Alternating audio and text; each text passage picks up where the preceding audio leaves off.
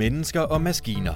Er din vej til vigtig viden om digitalisering og industri 4.0 fra førende eksperter, iværksættere og ledere med hånden på den teknologiske kogeplade. Vi serverer forskningsbaseret viden og insights fra praksis i dine øregange, så du kan få succes med din transformation. Podcasten produceres af EdTalk for DTU Compute med din vært og læringspartner Mathias Lund Schütz. Velkommen til Mennesker og Maskiner, som i denne episode har fokus på, hvordan den krise, vi befinder os i lige nu, kan blive et vendepunkt og give anledning til at speede innovationen op.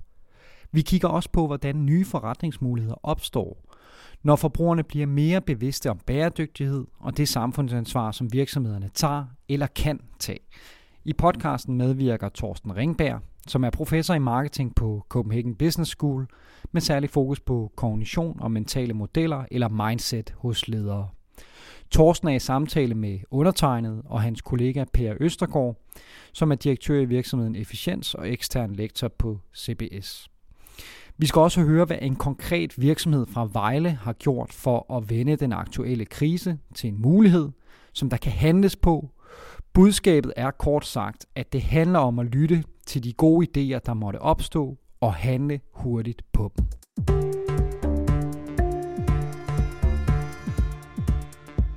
Jeg startede med at spørge Thorsten og Per om, hvorfor den situation, vi står i, er så udfordrende for virksomhederne og ikke mindst deres ledelser. Per han ligger for på den her måde. Vi har en krise, og der ser vi ofte, at man har en klar menneskelig begrænsning i, at ledere ikke kan rigtig kan se, hvad der foregår med andet end den optik, som der baseres på deres tidligere erfaringer. Og det er jo så en udfordring, fordi der er jo ikke nogen, der har erfaringer i sådan en krise her. Så, så, så der har vi allerede sådan et, et skisma. Og så kan man sige, at, at, at, at når de så oplever, at, at, at der er noget eller nogen, der truer deres forretning, øh, jamen så har de måske ikke altid de rette forudsætninger for at forstå øh, og gennemskue de her nye regler, der er i, det her, øh, i den her krise. Og det man kan, man kan sådan grundlæggende sige, det er, at vi ser ikke tingene, som de er, men vi ser tingene, som vi er. Og det vil altså sige, når vi så skal til at løse de her udfordringer, så har vi allerede der nogle begrænsninger. Øh, og det gør så også, at, at, at vi jo ofte kommer til at bruge de samme værktøjer, som vi altid har gjort. Det vil sige, at vi mange gange kommer til at forlænge de brædder, vi allerede går på. Og det er ikke nødvendigvis det rigtige at gøre i den her situation. Vi så det også lidt efter finanskrisen, at der var mange, der hvad skal man sige, prøvede at gøre, ligesom de altid har gjort, uden at, at, at det så blev en succes. Ja, så lad mig, lad mig spørge jer, hvad, hvad i virkeligheden, øh, hvis vi, hvis vi borer lidt ned i det, som, øh, som du øh, er begyndt at, at, at tage fat i her, øh, Per, så, så er spørgsmålet jo netop, hvad øh, en, en krise som den her øh, kommer til at betyde for den måde, man øh, agerer på. Altså, øh, kan man øh, grundlæggende set fortsætte, som om øh, intet var hent, når vi øh, har styr på øh, smittetryk, og vi har en, øh, en, en, en, en, en mere total genåbning osv.? Altså, øh, hvordan, øh, hvordan forholder I jer til det? Øh, altså, sagt på en anden måde, kan man fortsætte, øh, som man altid har gjort, eller er der øh, er det her en, en anledning til, til, til en mere grundlæggende forandring? Jeg synes, at man, man som virksomhed bør tage sådan en, det man kan kalde for en time-out, og sætte sig ned og sige, jamen, hvad er det, der sker nu? Fordi forbrugerne vil have ændret adfærd. Vi, vi kan jo se det på, på den her digitale øh, tilgang, vi har. Nu sidder vi og laver en podcast her på, på, på øh, et, et digitalt medie, uden at vi er samlet og i et studie. Øh, allerede her har vi jo set noget, også når vi har undervist og har forelæsninger, det er sket digitalt. Vi ser folk agere og interagere på en anden måde. Vi ser et, et, et, et sandt boom i, i, i netsalget. Vi ser, at, at salg af dagligvarer på nettet er eksploderet med, med rette, og det kommer vi jo til at se eksempler på også. Nu har Salling Group eksempelvis meldt ud, at de vil bruge en, en, et ret stort beløb, en halv milliard på at, at, at satse på e-handel på dagligvarer. Altså, så hele, hele forretningsmodellerne bliver udfordret og vendt på hovedet, så man kan ikke bare gøre, som man altid har gjort. Det er nok den sikreste måde at, at spille en masse penge på. Med ledelsesudfordringerne en mente, så er det gode spørgsmål selvfølgelig, som mange sikkert også stiller sig selv i disse dage, kan vi fortsætte som før, når bare vi har styr på smittetryk, smittekæder og hvad det alt sammen hedder. Og når der eventuelt kommer både mere effektive behandlinger og en egentlig vaccine. Svaret synes umiddelbart at være nej. Ja, altså det vi ser med mange og mellemstore virksomheder, det er at de er meget i proces og meget øh, fokuseret bare på at få hjulene til at køre rundt, og ikke tænker måske så meget på den måde, de interagerer med øh, kunderne på. Det her, det giver en mu- ny mulighed for at interagere med kunderne på, på andre måder, på nye platformer også, hvor de muligvis kunne, i stedet for at have en meget sådan, øh, salgsorienteret tilgang til det, kan de måske begynde at connecte og collaborate, som vi kalder et af vores mindset, hvor de ligesom kan begynde at få øh, feedback fra kunderne også på en andre måder igennem de platforme, de har. De kan i givetvis også øh, begynde at samle og benytte data på en helt ny måde, øh, netop fordi de går online, der, kan, der bliver alt tracket, og der kan de begynde at gøre øh, interaktionen måske mere meningsfuld med øh, de kunder, de har, i forhold til, hvad de har gjort tidligere, hvor de måske bare var interesseret i og fokuseret på at sælge så meget, så nu kan de måske begynde at se, hvordan kan vi øh, tilbyde kunderne noget, der giver værdi for kunden, øh, ud over bare varen. Og selvfølgelig er der også det med at gå online og begynde at booste sit salg online, øh, og der kan man så som øh, Coop var og Sallinggruppen og de andre måske være lidt øh, overrasket over, at folk så hurtigt omstiller sig, øh, når de nu har fokuseret så meget på, at butikkerne skulle være fantastiske. Men i virkeligheden er det jo et behov, der har måske ligget latent længe, og måske har folk også ligesom bare været i deres gamle vaner og gå ud og shoppe, men i virkeligheden gider man jo ikke at shoppe hver dag for at købe mælk og alt det andet, hvis det kan sættes op i et system, ligesom i gamle dage, hvor man fik leveret øh, brød og, og mælk og alt muligt andet uden for døren. Det er, det er jo convenience, så det basker. Der er selvfølgelig store forskelle fra virksomhed til virksomhed og fra branche til branche. Men det, der grundlæggende er vigtigt, ifølge Torsten og Per, er, at man er i synk med sine kunder og taler i det sprog, som kunderne forventer. Torsten og Per lavede i starten af året en undersøgelse sammen med mediebureauet Mediacom af forbrugernes mindset, som viste, at der ikke er helt overensstemmelse mellem forbrugernes opfattelse af virksomhederne og virksomhedernes opfattelse af sig selv, når det handler om bæredygtighed. Undersøgelsen lægger jeg selvfølgelig et link til i podcastens show notes, men de over 2.500 respondenters opfattelse var groft sagt, at virksomhederne er mindre bæredygtige, end Torsten og Per forventede. Vi så her i januar, hvor vi lavede en stor undersøgelse sammen med mediebureauet Mediacom, øh, hvor vi var ude og spørge ca. 2300 repræsentative danskere om deres hvad skal man sige, mindset i forhold til interaktion med virksomheder, der så vi altså en, en bevægelse, som, som som vi godt vidste var der, men vi så den blev meget signifikant i de, i, i de øh, besvarelse vi fra, fra de her øh, respondenter. Og, og det kom bag på os, at der var sådan en bevægelse imod øh, den her, hvad skal man sige, mere etiske, den her mere samfundsansvarlige øh, tilgang, som, hvor forbrugerne virkelig forventer, at virksomhederne er i stand til at, at, at op, øh, opfylde det. Og de efterlyser faktisk også informationer altså om, hvor, hvor, hvor, altså når de køber en produkt eller en service, hvor, hvor bæredygtig, hvor, hvordan er den her ydelse i forhold til eksempelvis FN's 17. Øh, verdensmål.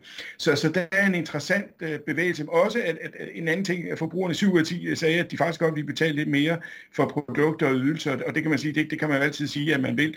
Og så er spørgsmålet, om de så gør det i virkeligheden. Men, men det var så massivt, så, så bare halvdelen af dem begynder at gøre det, så, så vil vi se nogle markante forandringer øh, i markedet her. Jeg spurgte dem også, hvad man som SMV skal tage med sig fra den her undersøgelse. Jeg tror, det er vigtigt, at man får identificeret den måde, man tænker på som medarbejder, og den måde, man, man vil tænke på som virksomhed. Og så får man forankret, at det er, den, det er det mindset, vi ønsker at gå til markedet med, og det er så selvfølgelig det, der skal flugte øh, med kunden. Og der ligger jo et, et stort arbejde i at få det, øh, hvad skal man sige, i, i synkroniseret mellem virksomheden og medarbejderne, og sikre, at det er den øh, tid, vi eller det er det, vi gerne vil. Fordi vi, vi kan jo se, at der er rigtig mange virksomheder, som jo måske har store varelager. Hvis det er inden for detaljhandel, så har alle butikkerne jo, i hvert fald hvis det er øh, øh, tøj og sko og sådan noget, ikke? de har jo ikke solgt ret meget her de senere øh, uger. Det vil sige, at de har et kæmpe lager, de skal have realiseret. Og det betyder jo, at for eksempel nu laver alle rabat ikke? og tilbud osv. Så alle forbrugerne sidder bare og venter på, hvornår der sker, og så køber de. Men de køber ikke mere, end de ellers vil gøre. Fordi det er jo, der er jo grænser for, hvor meget vi kan bruge. Der er altså et grundlæggende behov for, at man tager en timeout og får tænkt sig om. Men både Thorsten og Per anerkender, at det kan være en svær øvelse, når man står med ryggen mod muren. Men at det er muligt at tænke nyt, selvom man er presset på sin kerneforretning, og at det eksisterende forretningsgrundlag forsvinder fra den ene dag til den anden, det skal vi høre et eksempel på nu.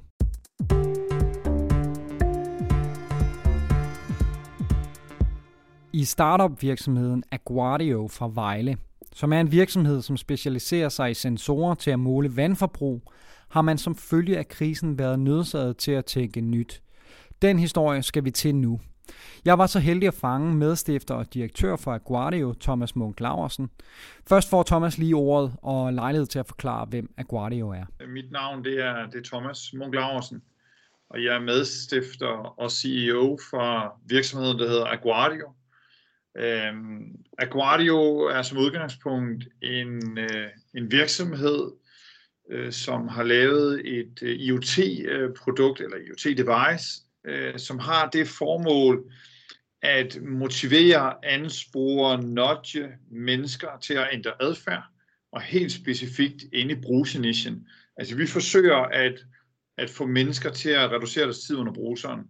Aguardio er datadrevet, øh, så det vi bruger data til, det er at forstå adfærd. Øh, og når vi kender adfærd, jamen, så er vi i stand til at introducere virkemidler, som, som man kan sige, som ansporer, motiverer, guider mennesker i en forudsigelig retning. Øhm, og det vil vi være rimelig succesfulde med. Øh, det vigtigt at sige i den her sammenhæng, det er, at vi tvinger jo ikke nogen til noget. Vi giver dem bare muligheden for at ændre adfærd. Og det blev faktisk modtaget rigtig positivt. Øhm, vores, øh, vores kundegruppe før coronakrisen, det var hotelindustrien, eller hotelsektoren, øh, hvor vi har været installeret øh, på hoteller i Spanien, i Portugal, i øh, England og senest i USA, i San Francisco. Øhm, og vi var faktisk øh, opnået nogle ret interessante resultater og var på vej til at lave nogle større projekter, både i USA, men også i, øh, i Spanien og i Portugal og England. Og så rammer coronakrisen. Jeg spurgte Thomas, hvordan Aguardio opdagede og håndterede nyheden om corona, ikke mindst i forhold til dialogen med kunder og investorer. Altså det, det går faktisk rigtig hurtigt. Øh, jeg vil sige, øh, fra man for alvor begynder at i tale sætte udfordringerne med coronakrisen, til man ser de første tegn på, på, øh, på, på lockdown, hvis man kan bruge det udtryk, øh, specielt i Italien. Og så senere hen, umiddelbart efter i Danmark, der går det bare enormt stærkt. Altså vi taler om en uge. Øh, så de dialoger, vi havde, og de møder, der var legnet op, øh, både gennem vores distributør, men også vi selv var i dialog med, de blev simpelthen aflyst. Øh, og vi forsøger selvfølgelig, om vi kan håndte dem virtuelt osv., men, men ret hurtigt så vil rigtig mange medarbejdere, de bliver sendt hjem og arbejde hjemmefra, og så bliver det sådan en form for, man kan sige, øh, øh, reducering af, af, af, af impact i hotelindustrien, de fokuserer på. Så alt andet unødvendigt, det bliver skåret væk, herunder dialogen med os. Hvad, hvad, siger, hvad siger kunderne til jer? Jamen, de har i bund og grund har de slet ikke tid øh, til at snakke med os, øh, fordi de har så travlt med at finde ud af, hvad betyder det her? Hvilke tiltag skal vi gøre for at reducere den her impact, det får? Ultimativt ender det ud med, at de lukker simpelthen hoteller ned, øh, og, og derad medfølgende konsekvenser, opsigelse af medarbejdere, medarbejdere, der bliver sendt hjem med lønkompensation osv., så vi kan simpelthen ikke, øh, vi kan ikke få dem i tale. Og hvad, hvad betyder det helt konkret for, for jer og jeres øh, økonomi? Ja, jamen øh, det betyder selvfølgelig noget. Øh, man kan sige, øh, vi stod over for potentielt at kunne have fået et, et gennembrud ind til hotelsegmentet. Øh, vi er ikke cash positive endnu, øh, men, men det som mange investorer de kigger efter, det er jo traction. Altså, hvor mange enheder har du solgt, og vi var i god dialog med en række investorer, som, som kiggede os lidt på sidelinjen og, og ventede på, at vi fik noget traction. Og det stod vi over for at skulle øh, til at få. Så det er klart, at det har en indflydelse på vores, vores økonomi sådan på den korte bane, men også på den mellemlange bane. Hvad gør man, når man ser hele ens forretningsgrundlag og mulighed for et stort gennembrud forsvinde med nedlukningen af en hel sektor? Det spurgte jeg naturligvis Thomas om. Altså vi kunne ret hurtigt se, at, at vi kunne ikke få de her hotelsegmenter i tale. Så det vi tidligere har haft leveret ind til, det er boligforeninger. Udfordringen med boligforeninger er, at de kan have en relativt lang beslutningsproces, øh, men til gengæld er det et stabilt marked. Øh, så vi revurderede vores sådan, øh, øh, markedsfokus øh, og valgte så at gå tilbage til, til boligforeninger. Vi har lavet nogle øh, installationer i England på kollegeværelser og faktisk fået nogle ret interessante resultater derovre fra. Så vi valgte ligesom at intensivere den indsats. Så fra at fokusere på hoteller, fokuserede vi så over på, på boligforeninger og på kollegeværelser. Jeg spurgte Thomas, hvordan de håndterede det her skifte i kundesegment og strategi. Jamen, vi, vi havde allerede nogle, øh, nogle øh, interessante dialoger med boligforeninger, men vi havde sådan lidt rent fokuseringsmæssigt, havde vi prioriteret dem lavere ned. Øh, men det er klart, at med corona, så var vi nødt til at vende prioriteterne rundt. Det, som boligforeningerne, de også ligesom manglede, det var den her evidens for, øh, om vi faktisk har en effekt. Øh, og den havde vi faktisk fået her i, øh, i februar måned. Vi har et meget tæt samarbejde med et engelsk universitet, øh, som har tredjeparts verificeret, at vi faktisk har en effekt. Og den kunne vi bruge som, som indgangsvinkel til dialogen med boligforeningerne. Øh, så det har vi heldigvis kunne intensivere. Det tager stadigvæk noget tid, øh, men på trods af det, så taler vi om nogle konkrete projekter med boligforeninger. Ikke bare har Aguardio justeret fokus og genoptaget dialogen med boligforeninger, men har også ansporet af krisen tænkt helt nyt i forhold til deres produkt. De har nemlig set på, hvordan deres produkt kan spilles ind i forhold til hygiejne, som er på toppen af dagsordenen i forhold til at bekæmpe coronasmitte. Jamen det vi har gjort, det er jo, at, øh, at vi har jo lyttet, lyttet os meget til, hvad, hvad myndighederne de ligesom har advokeret for, at vi skulle gøre øh, for at ændre adfærd i de her coronatider. Og det, som øh, man, eller vi har hørt gentagende gange, det er jo det her med god håndhygiejne og brugen af sæbe i, i længere tid. Og så var det, at vi, øh, vi fik ideen til, hvad nu hvis vi tog vores eksisterende løsning og vendte den 180 grader rundt, så i stedet for at, øh, at motivere mennesker til at tage kortere og brusebad, så kunne vi bruge løsningen til at motivere mennesker for det første til at vaske hænder, men vigtigst af alt vaske hænder længe nok med sæbe. Øhm, og det har vi faktisk øh, ret hurtigt kunne vi lave en prototype af det, som vi installerede øh, på vores egen kontormiljø her i Vejle, hvor vi sidder. Øhm, og det fungerede faktisk forbavsende godt. Hvordan fungerer det så? Jamen, i bund og grund så øh, gør den det, at lige så snart du aktiverer vandhanen, så det display, som tidligere ligesom du brugte det til at kommunikere for at, at, at skabe bevidsthed om adfærd, det bruger vi nu til at, ligesom at forklare det flow, du skal igennem for at opnå god håndhygiejne. Så det er vi simpelthen placeret i øjnehøjde på spejlet i foran der, hvor man står og vasker hænder. Øhm, og så guider den dig simpelthen til at, at vaske hænder specielt med sæbe længe nok. Det skal jo mindst være 20 sekunder. Og det har vi fået en overraskende god respons på. Specielt det her med, at der var ikke mange, der havde sådan regnet med, at det tager det virkelig så lang tid. Øhm, responsen har faktisk været så god, at det kontormiljø, vi sidder i, der hedder Dandy Business Park, de har faktisk valgt at investere i 25 øh, øh, enheder af vores løsning til de resterende toiletter i øh, det her øh, kompleks her, hvor vi er. Øh, men derudover er vi også blevet installeret på en skole i Jelling, øh, hvor vi er i, i øjeblikket er vi ved at prøve af, jamen, hvordan responderer øh, skoleeleverne på den her løsning. Skal vi justere lidt i budskaberne? De skal typisk have det længere tid, end os voksne de skal have, for ligesom at følge det her flow. Øh, men indtil videre, så ser det faktisk øh, fornuftigt ud. Og hvordan øh, foregår det samarbejde med den her pågældende skole og, og Dandy Business Park? Altså hvordan foregår øh, dataindsamlingen og hvad skal man sige, i brugtagningen af jeres teknologi? Altså helt lavpraktisk, øh, så samler vi faktisk ikke data op fra den løsning, vi har lige pt. Øh, vi er simpelthen bare ude og få, man kan sige, noget, noget respons fra markedet på, at det her er en god idé, eller er det en dårlig idé, og hvordan øh, modtager øh, brugerne den her løsning. Det der er ideen med det, det er, at vi vil bruge nogle, øh, det man kalder clamp-on-sensorer, som vi vil sætte på vandføringen vandføring ind til toiletcisternen, på selve vandhanen og på selve sæbedispenseren, så kan du lige pludselig begynde at se nogle sammenhæng i adfærd, altså adfærden i forhold til toiletskyld, brugen af håndvaske, brugen af sæbe. Ideen med det, det er, når du først forstår adfærd, så kan du bedre skabe de her virkemidler, som motiverer individet til at ændre adfærd. Så i bund og grund, der lokker vi jo mennesker til at vaske hænder. I bund og grund lokker vi dem til at vaske dem med sæbe længe nok. Hvad betyder den her hurtige omstilling for strategien og forretningsmulighederne på den lidt længere bane? Det bad jeg Thomas forholde sig til. Det er et super godt spørgsmål. Øh, man kan sige, at vi har jo øh, skabt den her øh, løsning i løbet af halvanden måned. Ja, ikke engang en måneds tid. Øhm, Nu har vi selvfølgelig dykket, dykket lidt ned i, i selve øh, det her med god håndhygiejne og forståelsen af det.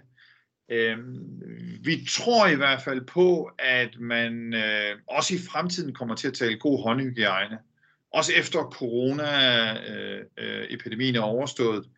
Øhm, vi øh, har haft nogle dialoger med ISS øh, og med andre større facility spillere på markedet, som faktisk synes, at det er en god idé.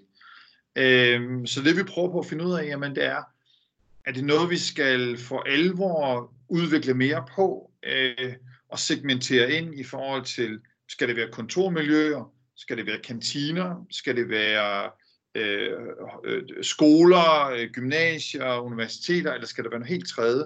Et godt eksempel, jeg tror ikke, vi kommer så langt ud, men i Japan for eksempel, hvis du er ansat på et slagteri, og du benytter toilettet, så låses døren automatisk. Og den låses kun op, når du har vasket hænderne, og når du vasker hænderne længe nok.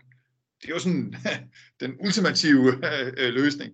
Der skal vi selvfølgelig ikke ud, men jeg tror, det fortæller historien om vigtigheden af at vaske hænder. Jeg spurgte Thomas, hvad andre kan lære af deres erfaringer. Jamen, der er en ting, jeg, jeg i hvert fald har tænkt lidt over, øh, og det er, at og en stor fordel er, at vi er jo et startup virksomhed, så vi, vi er jo allerede agile i alt det, vi gør, og omstillingsparate.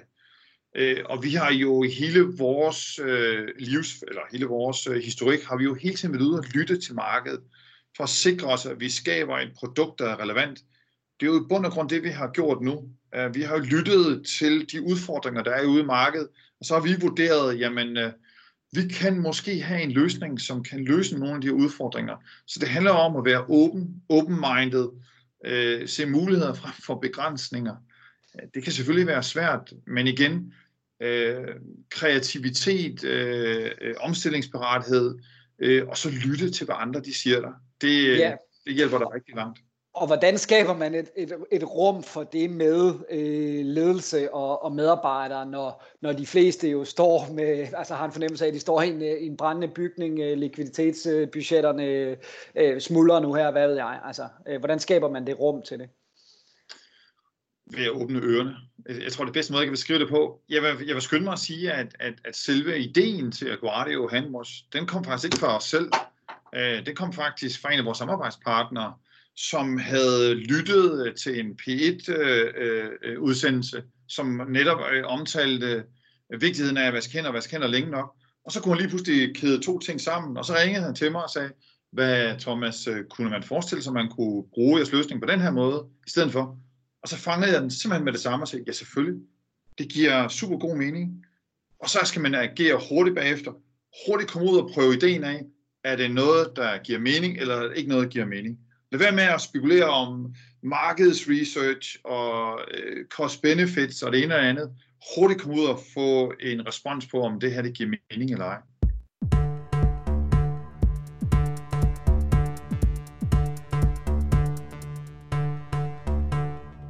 I forhold til den megatrend, som handler om bæredygtighed og ansvarlighed, som vi har talt om i dagens episode.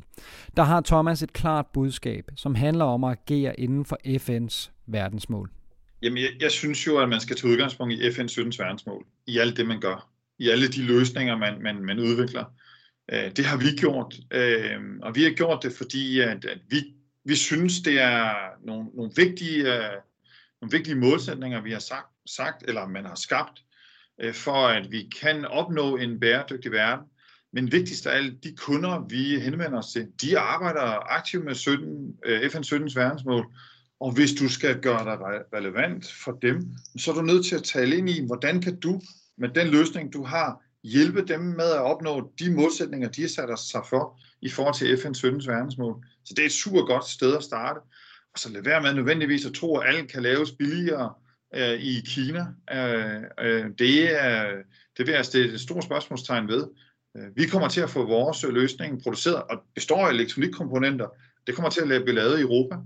Øh, så det handler også om, at, at når vi går ud og advokerer bæredygtighed, så skal du også selv være bæredygtig i alle de, øh, de, øh, i hele din supply chain. Det er du nødt til at være. Og så tænke recycling ind i løsningen også. Kan du recycle det plastik, vi bruger for eksempel? Kan du recycle batterier osv.? Det er noget, vi arbejder aktivt med. Øhm, så det også har en levetid efter øh, endt end product use.